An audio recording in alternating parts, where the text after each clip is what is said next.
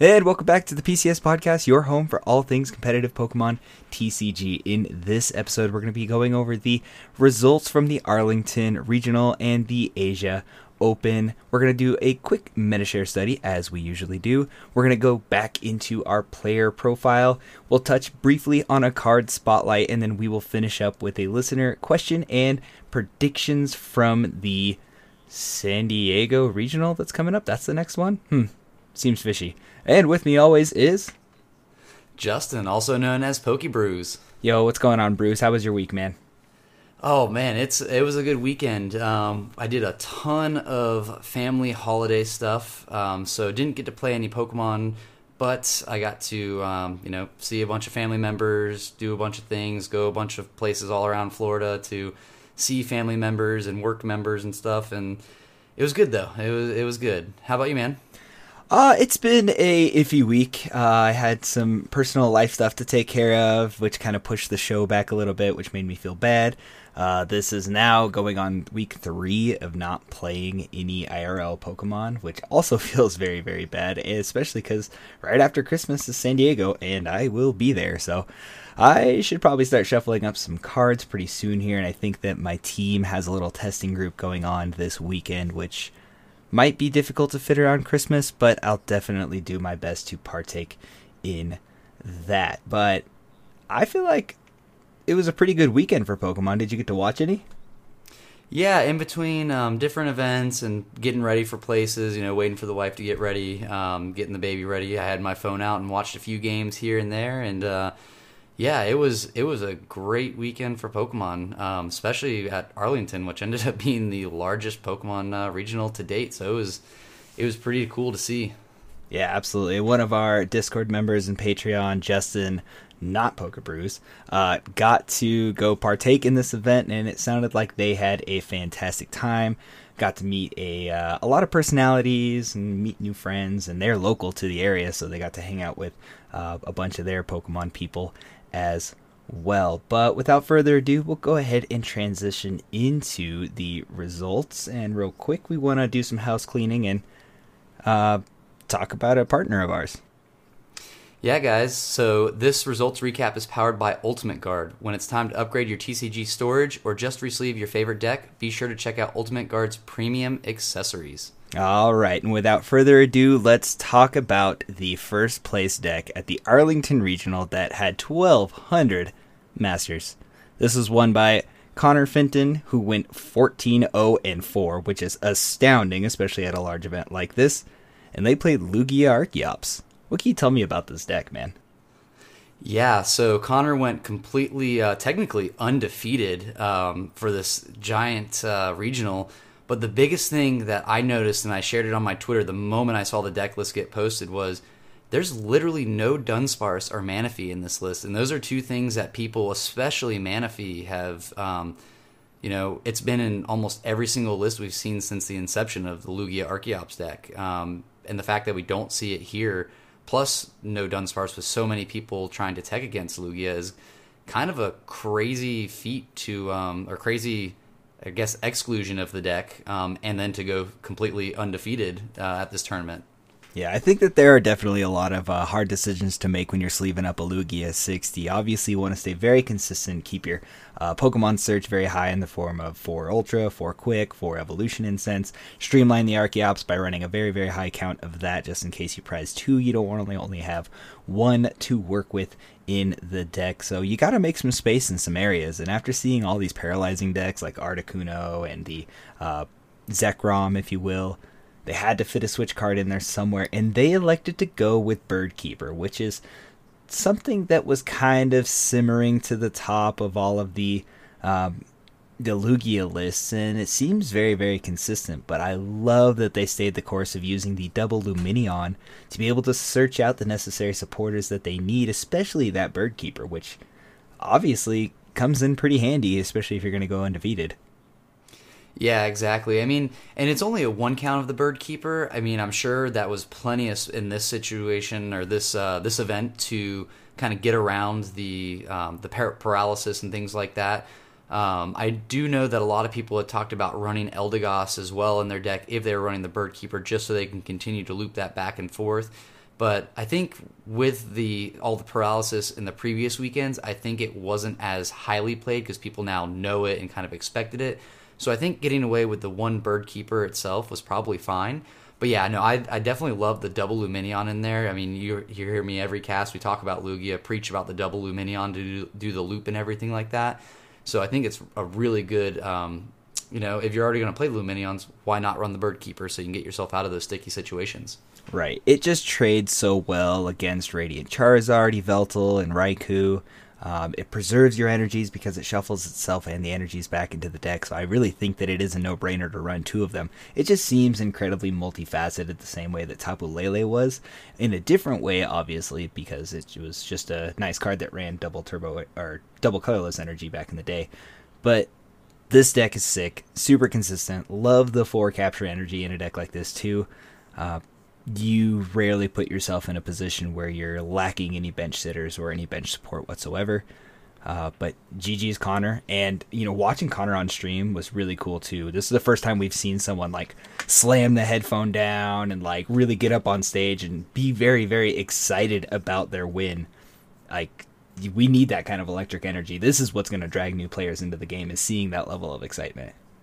Yeah, I mean that was really cool to see. I mean, I can only imagine the the rush playing in this final, but to just know that it's like you just won the the entire event, I can only imagine like that's that was just a natural reaction almost like I mean you if you watch the the video, you see him start moving so fast because he's just like, "Oh my god, it's happening. It's happening." And it happens and he just like that explosion of energy. Yeah, I I couldn't agree more that it's. I mean, that was really cool to see all that energy. I mean, and just the the love on Twitter that went around, people you know sharing, just like look at this reaction, this emotion. This is amazing to see. It's like, yeah, I agree. I think everyone should kind of show their excitement. Obviously, do it in a way that's not like rubbing it into your opponent's face, obviously, but like just the fact of like you know, you saw him give the Nux for like good game and everything before he threw the headphones down and jumped up, and it's like, I almost felt like we were going to have another Tord situation from uh, LAIC or lost a shoe or something.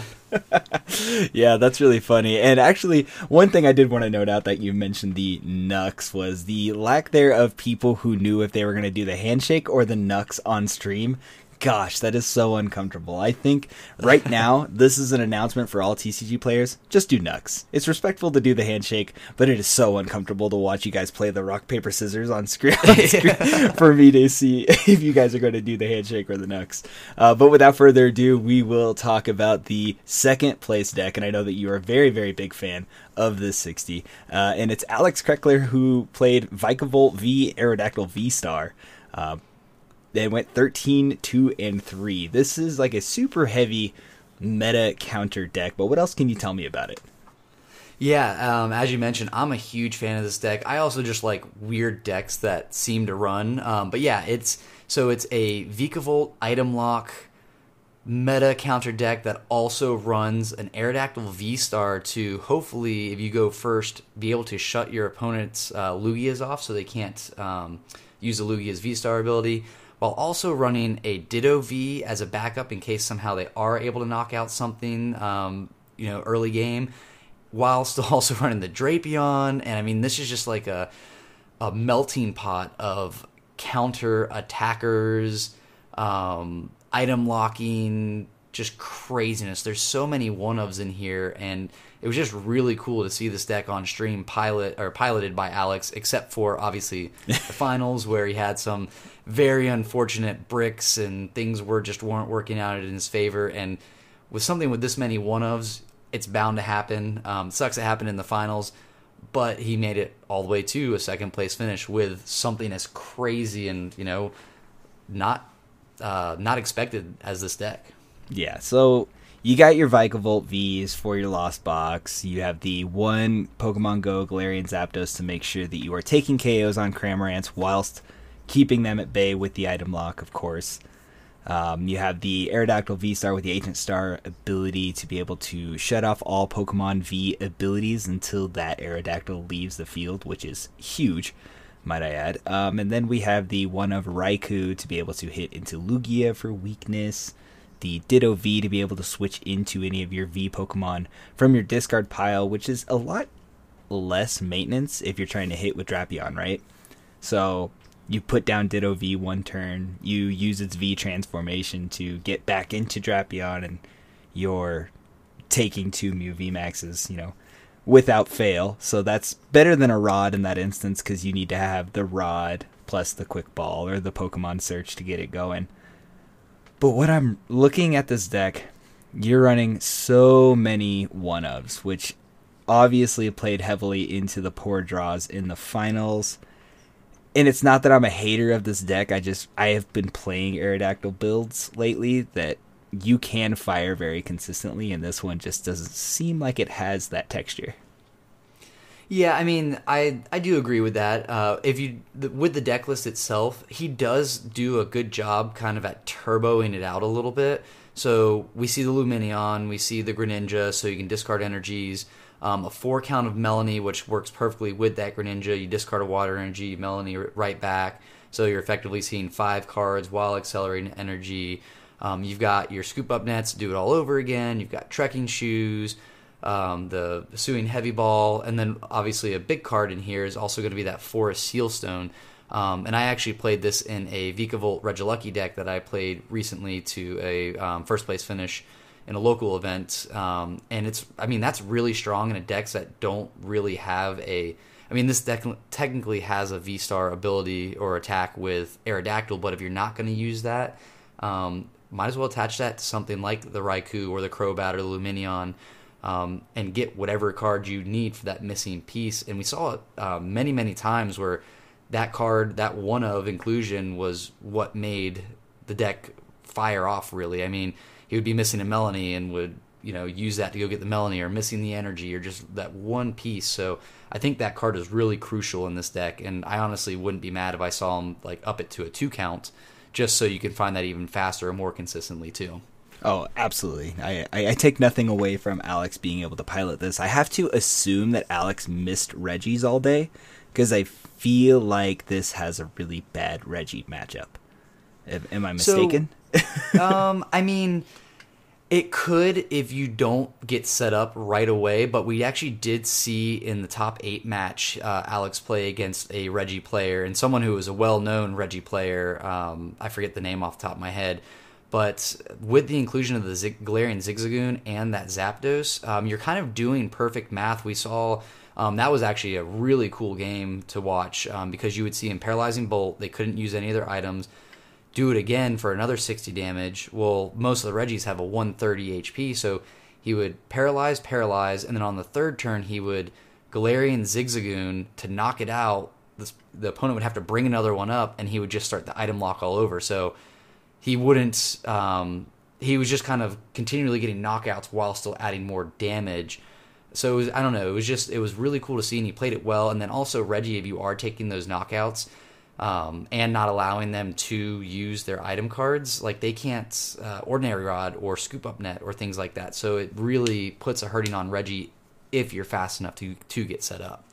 Right, and with the four cross switcher and the one boss, I would assume you have pretty viable gusting options, um, just in and out of the deck. Uh, but it was really sad to see it not pilot to its you know full potential, if you will, in the finals because it would have been really cool to see how effective a Lugia counter can be, but alas, we are still suppressed by Lugia. But GG's, Alex, uh, you played outstanding. Obviously, the results are there. Uh, but maybe like run a four count of specific important cards, yeah. and you might you can see, fit it in there. yeah, right. You might see some different results.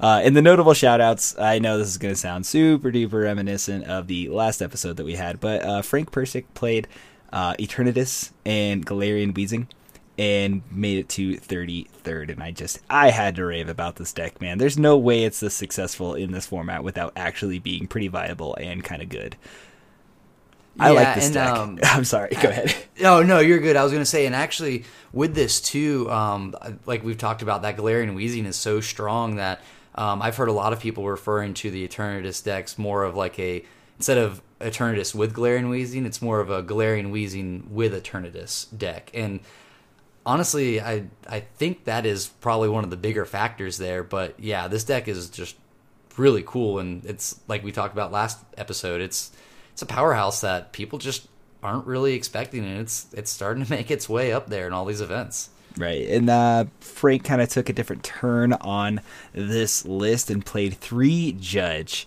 There's a lot of a Oranguru in this format right now, so being able to stack your escape rope, your necessary switch card, the boss you need for the following turn, after or before Marnieing, if you will.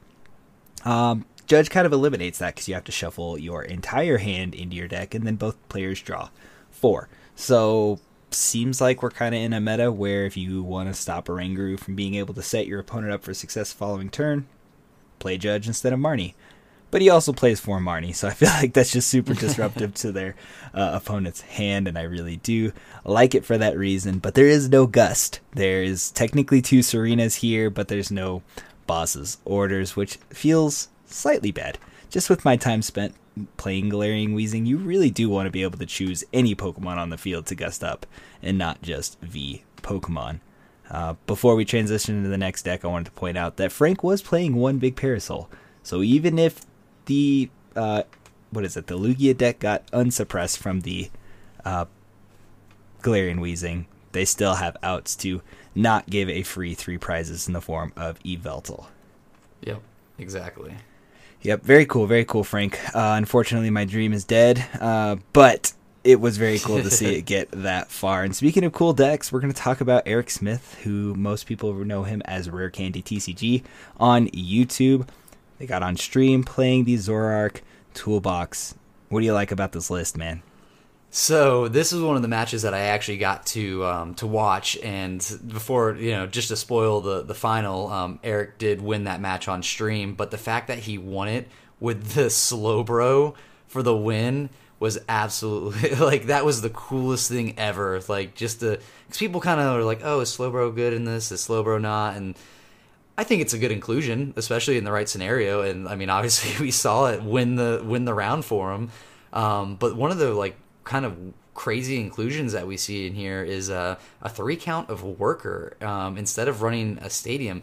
Zoroark is kind of one of those decks that doesn't really need to run a stadium. I mean, if anything, it could probably benefit from like running path just to try to throw your opponent's you know game plan off a little bit if you're playing against Mew or something like that.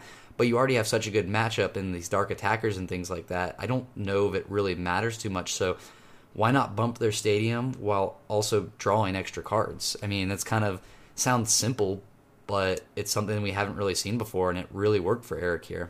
Yeah, I know a lot of people were playing Worker in Mew just kind of as a cheesy card because draw threes are never that great, but draw threes and limit benches like Avery is really good.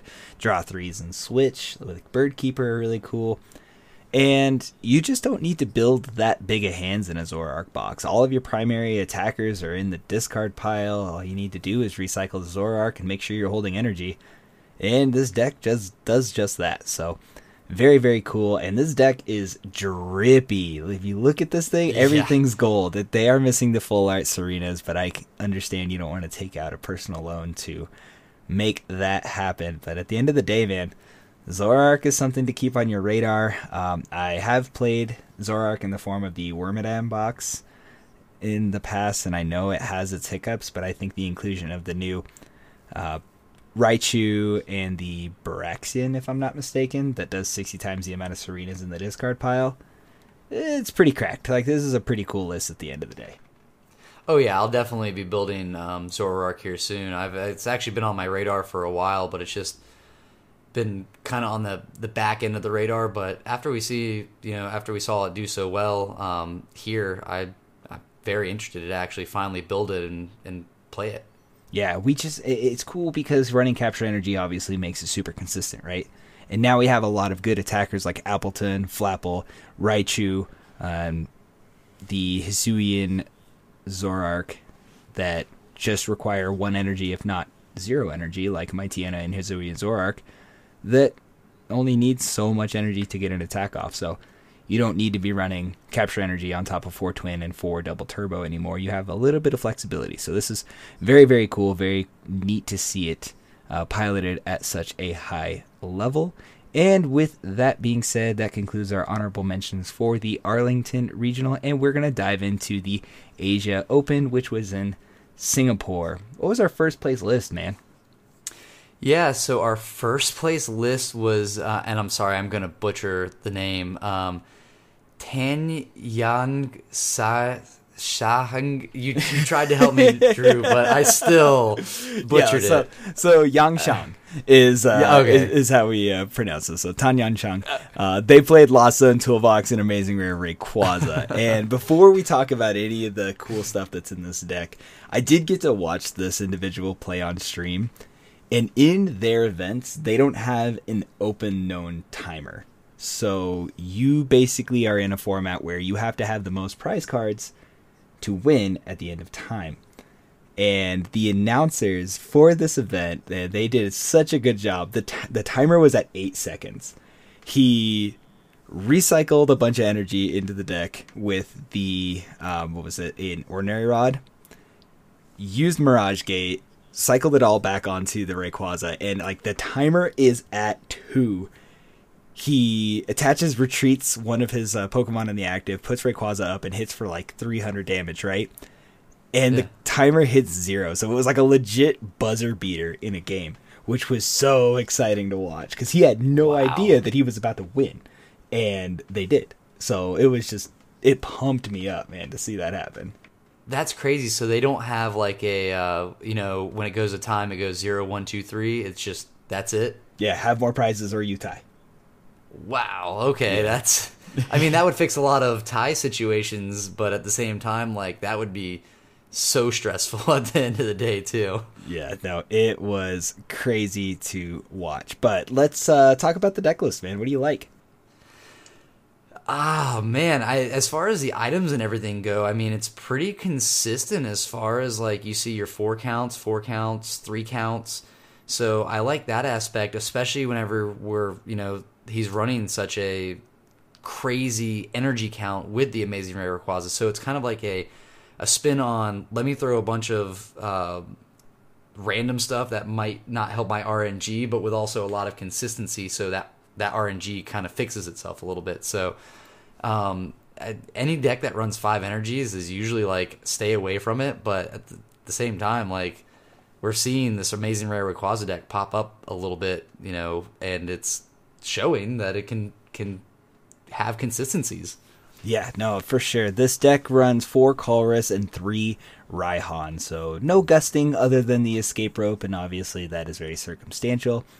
The whole idea is if you can't reach it in the active, you hit it with Sableye a couple times, and if it is in the active, you can hit it with Raikou, um, the new Snorlax with Unfazed Fat ability, and the amazing rare Rayquaza, which has a damage cap of 400 damage, which is busted for sure.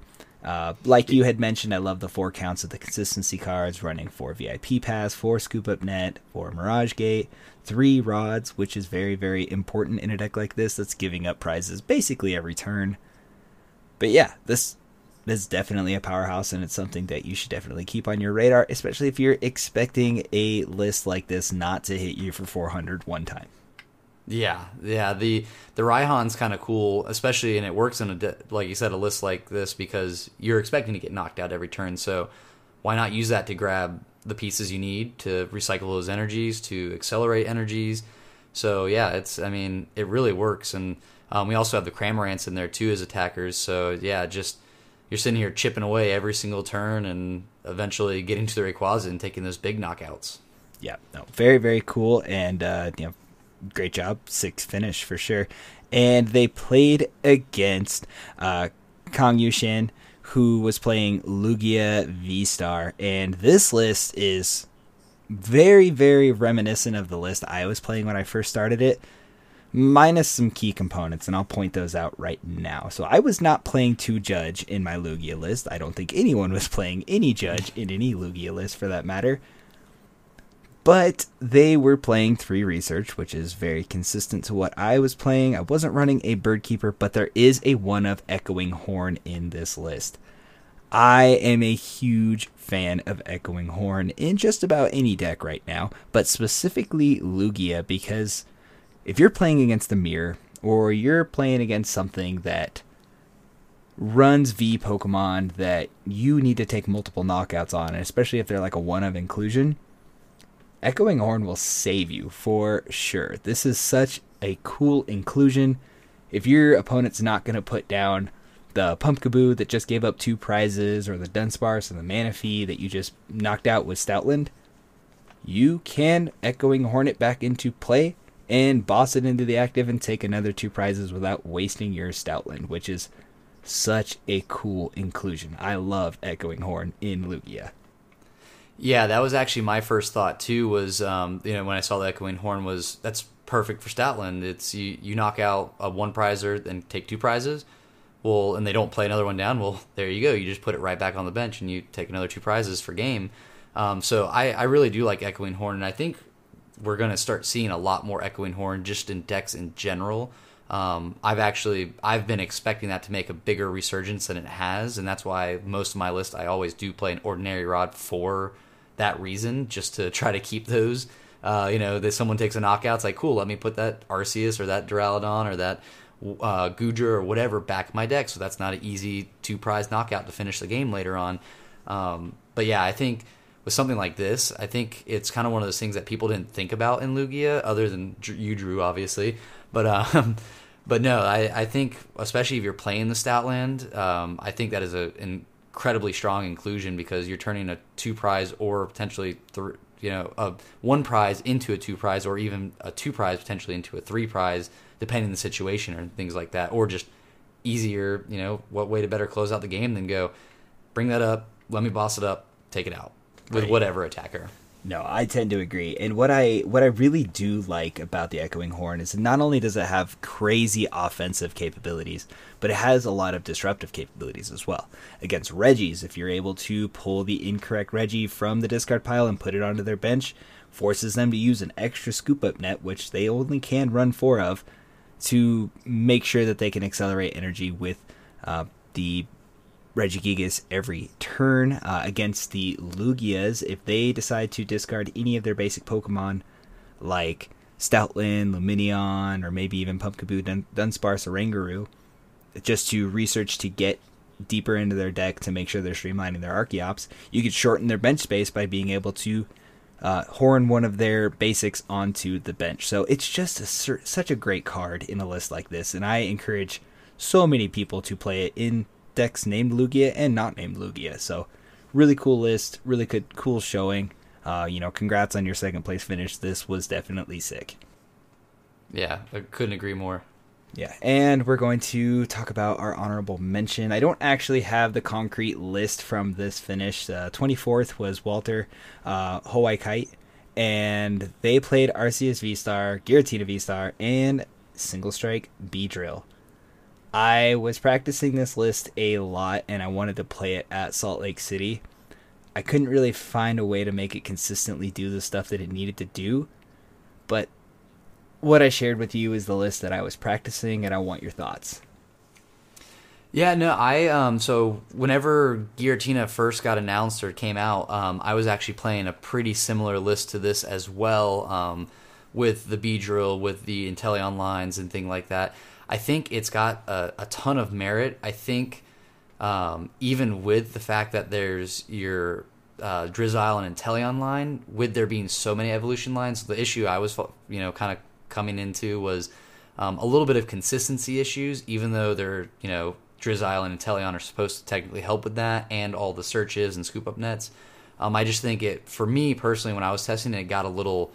Um, and it, you and I talked about this back whenever I was testing this. I just felt like it got a little clunky in my, my few games of testing um, for that meta at the time. But in this meta, I think it might be able to do really well, especially the fact that Beedrill um, can really help you in those Lugia matchups. Um, and this is all a very uh, matchup dependent deck. You play it different ways for different matchups. So obviously, if you're going in towards a Lugia, you probably only want to play your Arceus and your um, Inteleon line just to maximize your chance to get the Beedrill out. And if you're going into something like a Palkia or something that um, has a larger HP, you want to go in with your Giratina so you can be able to um, take those big knockouts and things like that. So I do think it's all um, you play this in different ways and for different matchups. Right, and I think that's what's cool is that the Shady Dealings line gives you the freedom to run the deck as Arceus Inteleon Beedrill, or just as Arceus Inteleon, or as Arceus Giratina to be able to hit those big 280 or 310 knockouts, uh, however you see fit. The mustard being able to streamline the Beedrill in is very, very easy to pull off with combinations of things like Ultra Ball, uh, grabbing that out with Shady Dealings to be able to limit your hand size and so on and so forth is just a really cool combo, and it's got so many waves of attacks that I really do respect. So seeing it go five and three at an event like this just gives me a little bit of hope that uh, something Arceus Giratina Beedrill flavored could be successful in the future. Exactly. I'm actually surprised we haven't seen more Arc Intel with Beedrill uh, pop up, honestly. Yeah, for sure. And then next, we're going to dive into our MetaShare study. This MetaShare study is brought to you by Inked Gaming. Inked Gaming has a wide variety of custom playmats, dice bags, face masks, sleeves, dice, and deck boxes. And when you use the code PCSPOD10 at checkout, you'll receive 10% off your entire order. But without further ado, what I have to show you is the top 16s from both the Arlington and, well, the Arlington Regional and the Asia Open. Is Lugia evolving slightly? Are there too many counters falling to the wayside when it comes to trying to beat the best deck, which is Lugia? And is Lugia just a safe pick going forward? Or is it about to get hard countered by stuff that we haven't seen quite yet? So um, obviously we've seen Lugia evolve a little bit, um, not too much, but enough to deal with some of these kind of cheeky um, counters that we've been seeing. Um, and people are still coming up with new ways to counter it. You kind of they they prep for one counter and then another one like Alex Kreckler's list pop up and counters. It's a new counter, but um, I think with people actively trying to find these Lugia counters, the Lugia players themselves are going to kind of start building their decks to have a little bit more answers to things. Whereas in early days of Lugia Archeops, um, we saw just very aggro, no switch. I'm just going to swing big numbers, and that's how I'm going to play the game. Well, now people are realizing like, oh, it it is. I mean, I'll say it, it's it's BDIF, and people who don't like to play the BDIF are going to try to counter me. So maybe I shouldn't go crazy aggro. I should go aggro, but throw a little safeguard things in there to help in certain matchups. So um, I definitely think that Lugia is evolving. Um, I do think things are still going to keep coming out of the woodworks that are going to catch a bunch of Lugia players off guard that maybe didn't tech as much as they should have for them. Um, but I think that it's still going to be BDIF, and we're still going to see a lot of it. But I think we're starting to get into a meta where we can see other things start doing well um, as well. You know that things can can be there. G- great players can pilot other decks to very well or very good finishes, but Lugia is still going to be extremely strong and take a lot of these top spots. No, I, I tend to agree. I think that there is definitely some opportunity for other decks to come back out of the wet work. Obviously, it comes in waves. So, what was it? The first regional was it LAIC was yep. all, all, Lugia. The next three regionals, it, there was Lugia, but it didn't win everything. And now we're kind of steering back into the format where Lugia is taking up 50%, if not more, of the day two meta share. And I personally think it's people's unwillingness to venture out from what is strong. You'll see there's a handful of players like uh, Azul and uh, Rahul Reddy and stuff like that who are still playing other decks that are not Lugia flavored, and it might be because they're well versed in it, or it might just be because it's consistent and they want to try their hand at being, you know, successful with stuff like that. Obviously, Azul's put a lot of work into this Lost Kyogre box, so it might have been the safe pick for them. But you'll see Andrew Mahone, Riley Holbert, Liam Halliburton, they they all jumped ship to the Lugia train after playing Mew and playing Palkia and so on and so forth and they obviously have more success because this is the first time we've seen, um, I think, Azul and Riley in top 16.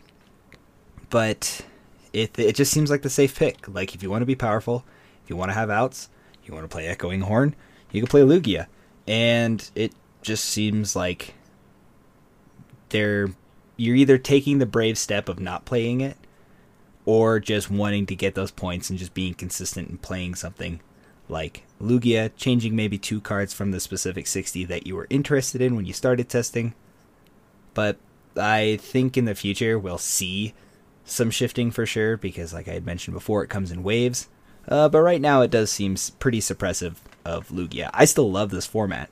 You know, I didn't think that Eternatus would be up in anything resembling a day two or top cut scenario, but it's it's a really cool format that we're in. But right now, it just seems a little stifled by Lugia. That and then you also, uh, especially with these top players, um, for the most part, a lot of them. Uh, I wouldn't even say like going back to her jumping ship and going to Lugia. I think a lot of them at the same time um, they're switching it up, right? So part of being a professional player and going to every event is um, we've talked about it before is kind of that element of surprise factor um, can have a, can take you a very far way. And if you've played Lugia at the last two events, or uh, sorry, if you played like Mew VMAX at the last two events, and you go to the next one, well, someone might go, "Oh, hey, this guy has done pretty well with Mew at the last few events. He's probably playing Mew," and you see him flip over a Lugia, you're like, oh shit, like that's not what I, you know, sorry my language, but it's like that's not what I thought. Like so, so changing it up kind of throws in a little bit element of surprise, um, as well as also I know a lot of these pro players they're practicing so much on the side as well too that I could see if you're only playing something like Mew or only playing Regis event after event and practicing in between events, just game after game it might get a little boring um, because you've been playing that same 60 or relevant 50 cards and changing out maybe 10 cards.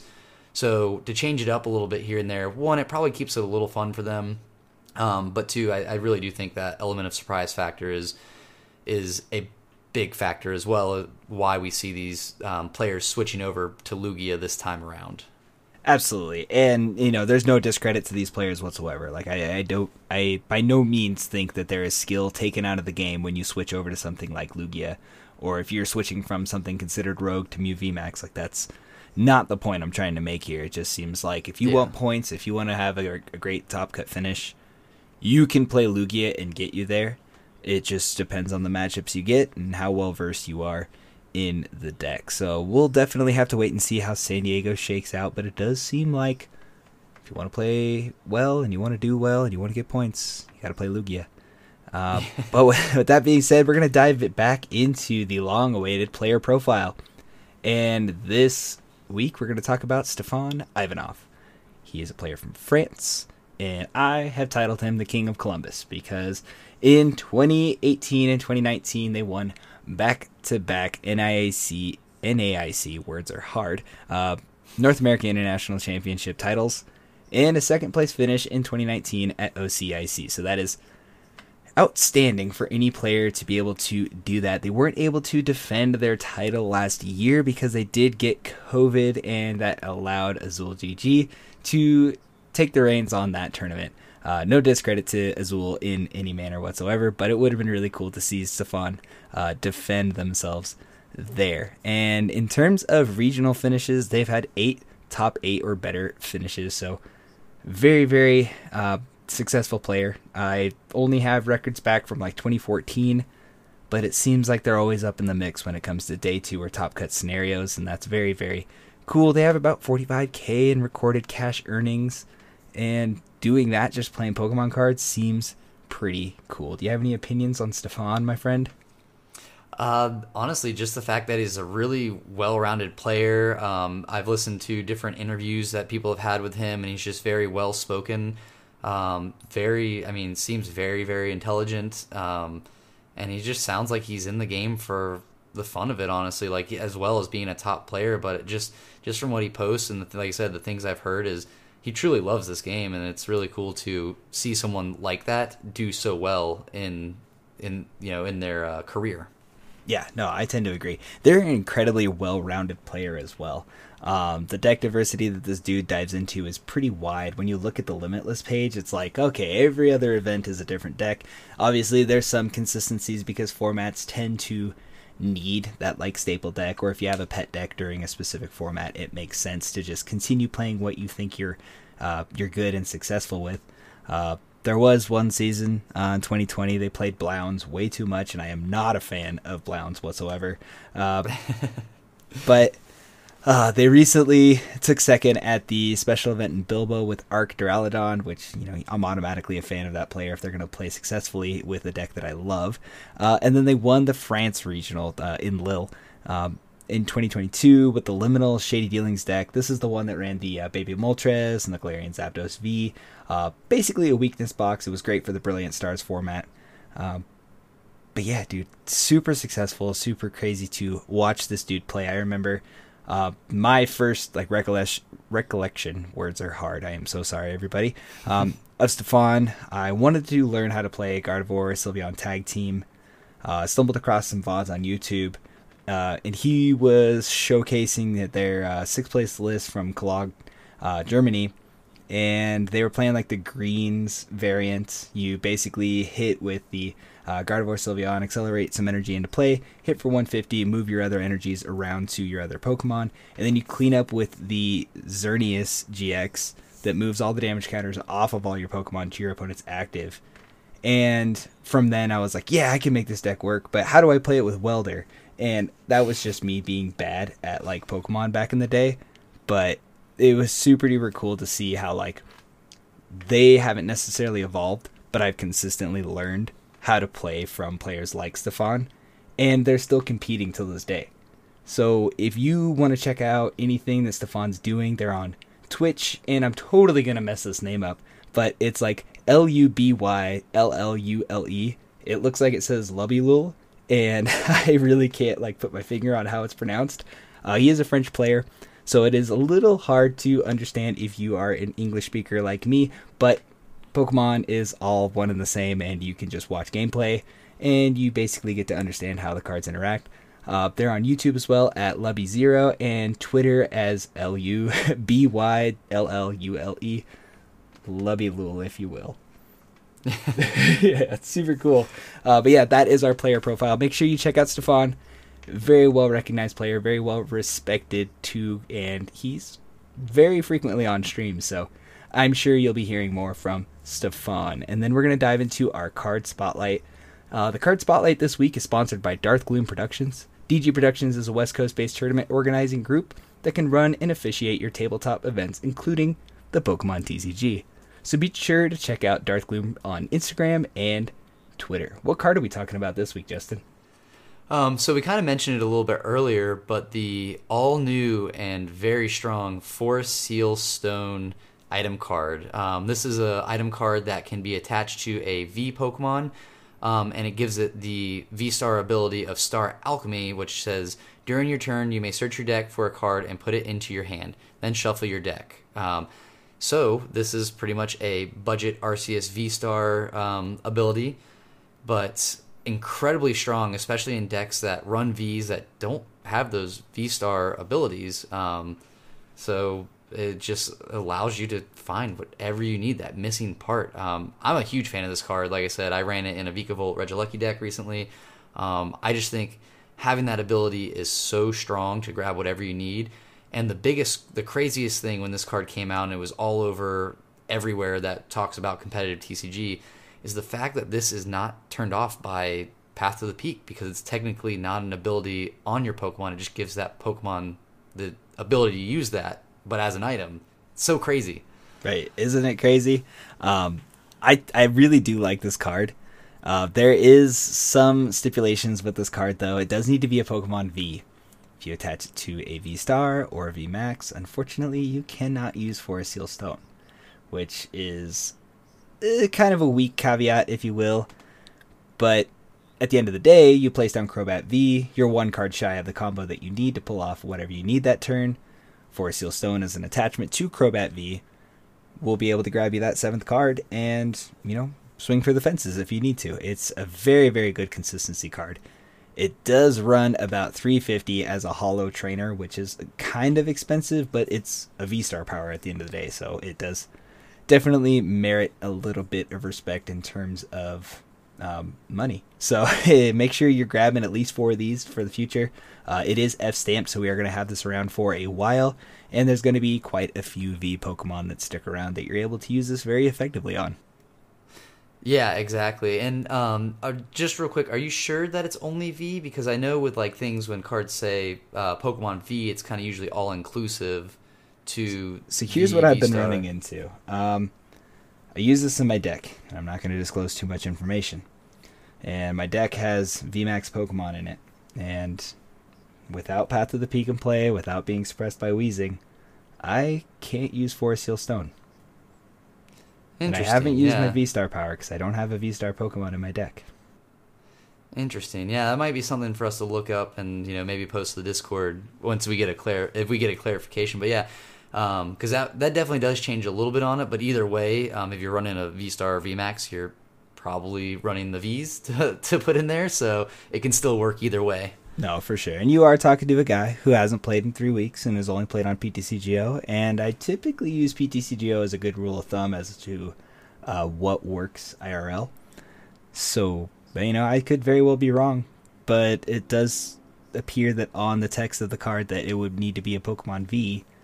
Um, and I understand that in most scenarios, like Melony and Arceus, like all V Pokemon Max, V Star, or V, are considered V Pokemon. But uh, you know, the Forest Seal Stone not being able to work in those scenarios, it does give me some inclination to think that it doesn't work.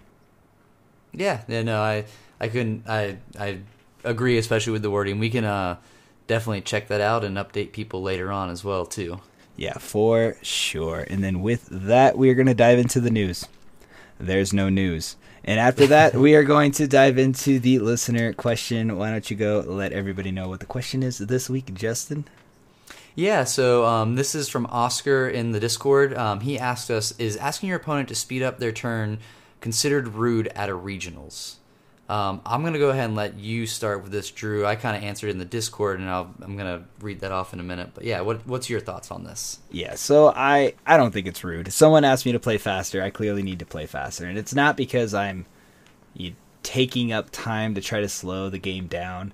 But there are specific scenarios where you want to win a best of three, and in a best of three, sometimes 50 minutes is not enough. So being able to make sure both players are able to play the game efficiently, being able to ask the other po- person, hopefully in a nice and friendly tone, um, to speed up their play mildly so that you can finish the game.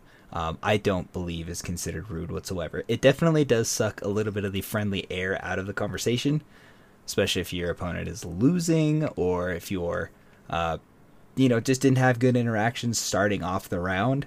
It definitely makes it a little less of a friendly atmosphere. But at the at the end of the day, you are competitors, so doing that for the benefit of you and your opponent, it doesn't ne- negatively affect the way that your day is going to turn out. Yeah, exactly, and that's I I do fully agree with that. It's the the best way to do it is ask um, nicely. Obviously, it even asking nicely sometimes can be very awkward. Um, it's not rude at all by any means. Um, there can be ways where asking can be rude as well, and I'll kind of give off a couple situations because I've been in multiple situations um, with asking people to speed up as well as being asked to speed up um, in different situations. So, um, obviously, the biggest one is if someone truly, genuinely is taking um, considerably longer than um, needed to play their turn. Say they're searching their deck, they're fanning out each card individually, taking their time, things like that. It's kind of like, hey, can you speed up? Because, like, and obviously, like I said, again, in a friendly manner um, ask them to speed up. Go, hey, look, we are in a time limit. This is something I do. If we go to game three, I don't want it to end in a tie. Um, so there's there's that method. Sometimes people are thinking so hard they don't understand or don't or not don't understand, but they don't realize that they're taking as long as they really are. And sometimes by asking friendly, it kind of goes, oh, sorry, like I, I didn't realize I was taking as long as I was, and they speed up and go on like nothing happened. Then you have another situation where um, someone is intentionally drawing out the game. Um, say you won game one and you bricked really hard and you lost game two like really quickly and it goes to game three and that person knows and there's the setup situation like I'm not going to win. Say you're in an advantageous situation and the person's like purposely like, oh, okay, those first two games took so long that if I draw this out instead of losing, I can get one tie point. And again, you kind of have to go with like actual speed, but you can ask them to speed up. And if they're intentionally slowing down, um, there's been situations where I've had to call a judge, and you know I've asked them. They continue to slow play, and I've had to call a judge, and the judge will watch and actually watch their pace of play, and the judge therefore then can determine if that person is slow playing or not. A lot of times, once the judge comes over, usually the person ends up speeding up and stuff like that, which it's kind of like you don't want the. It's like you feel bad about having to call the judge over anyways, but like then the fact that they're trying to get away with not slow playing when they were, either way, it kind of speeds up the situation for you. And then the uh, and this situation was a very specific one for me. Um, I've had someone ask me to speed up my pace of play, where they were actually doing it in a in a way to distract me. Um, and I only got this because of the fact that during my turn they were loudly flicking their cards. Which most of the time that doesn't like really bother me, but this was like excessively loud. And while I'm in the middle of like searching my deck, they're asking me to speed up, and I'm just like and finally, I go, um, I believe I'm playing at a. Uh, uh, I forget exactly what I said, but I was like, I believe I'm playing at an uh, okay pace. If you don't feel, if you don't agree, please feel free to call the judge over so they can watch my speed of play.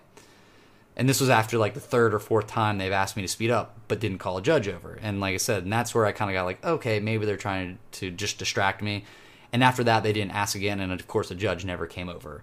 Um, so there are situations. Most of the time, it's going to be more of the friendly um, aspect, but there are sometimes, unfortunately, going to be the malicious incidences. But I don't think, especially if it's in a true scenario of you, if your opponent's taking too long and you're worried about a tie situation, you just go, "Hey, man, um, you know, I I don't want to be that guy, but can you speed up a little bit? I'm worried about us tying or something like that." Then I think it's perfectly fine and not rude whatsoever.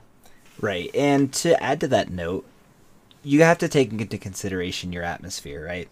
At locals, if you're playing for, you know, four packs or, you know, anything less than like an ETB, it's probably not necessary to ask your opponent to speed up.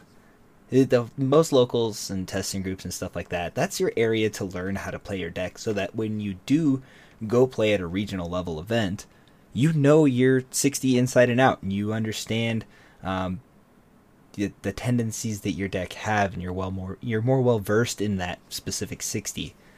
You know, at a local, I would never ask someone to speed up if it wasn't absolutely going to help me get through the night. You know, I do have some teammates and some people I love playing with who both of us can benefit from that interaction of asking one another to speed up, and in those specific instances, that may very well happen.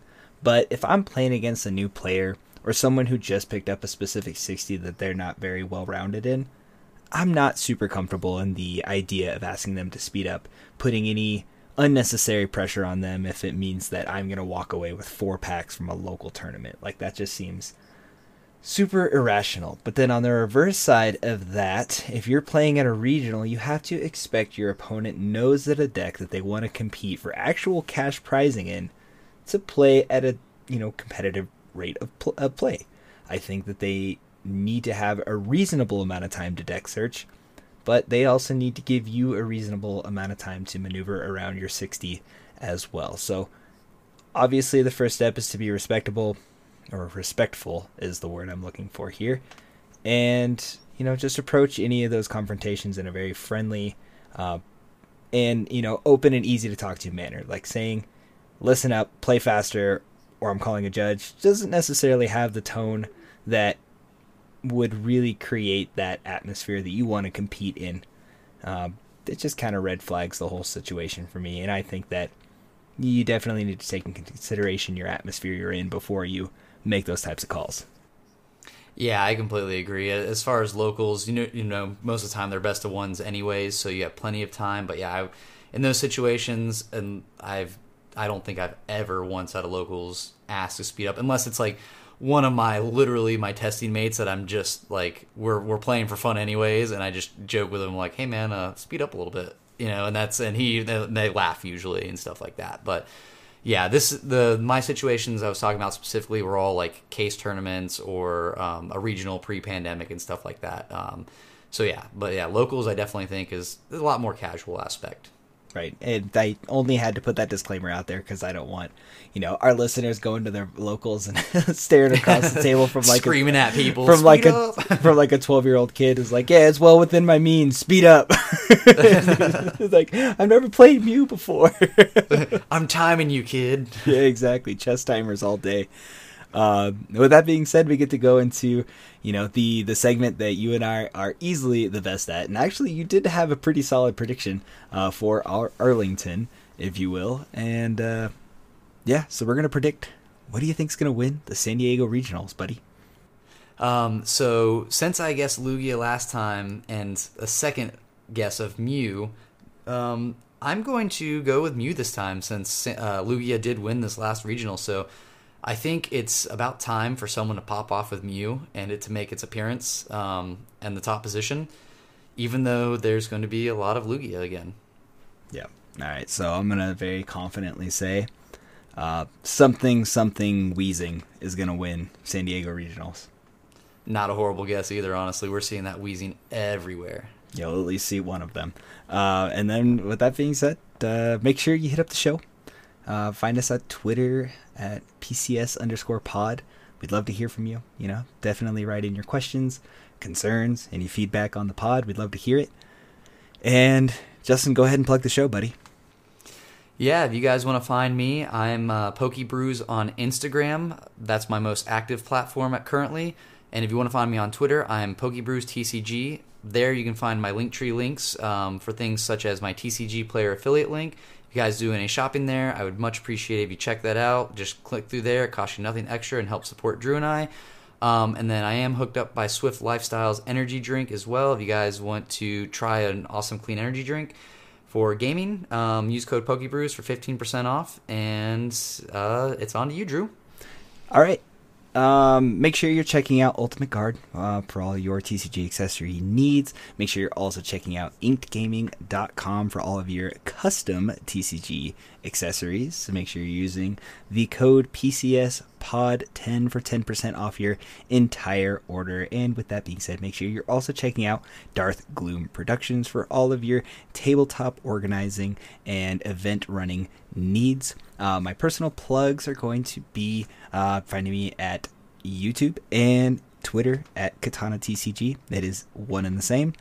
And then make sure you're checking out the Patreon for the podcast at patreon.com slash uh, PCS podcast. And you get entries for the monthly giveaway, which this month is a whole booster box, which we will be actually announcing the winner tonight, which is very, very cool.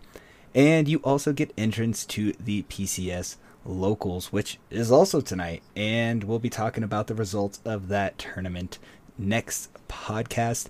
And if you want to buy any of our merchandise, make sure you're checking out bonfire.com slash store slash PCS pod for any of your PCS logoed merchandise. Uh, with that being said, we're going to go ahead and dive out of this episode. And happy holidays, everybody. Happy holidays.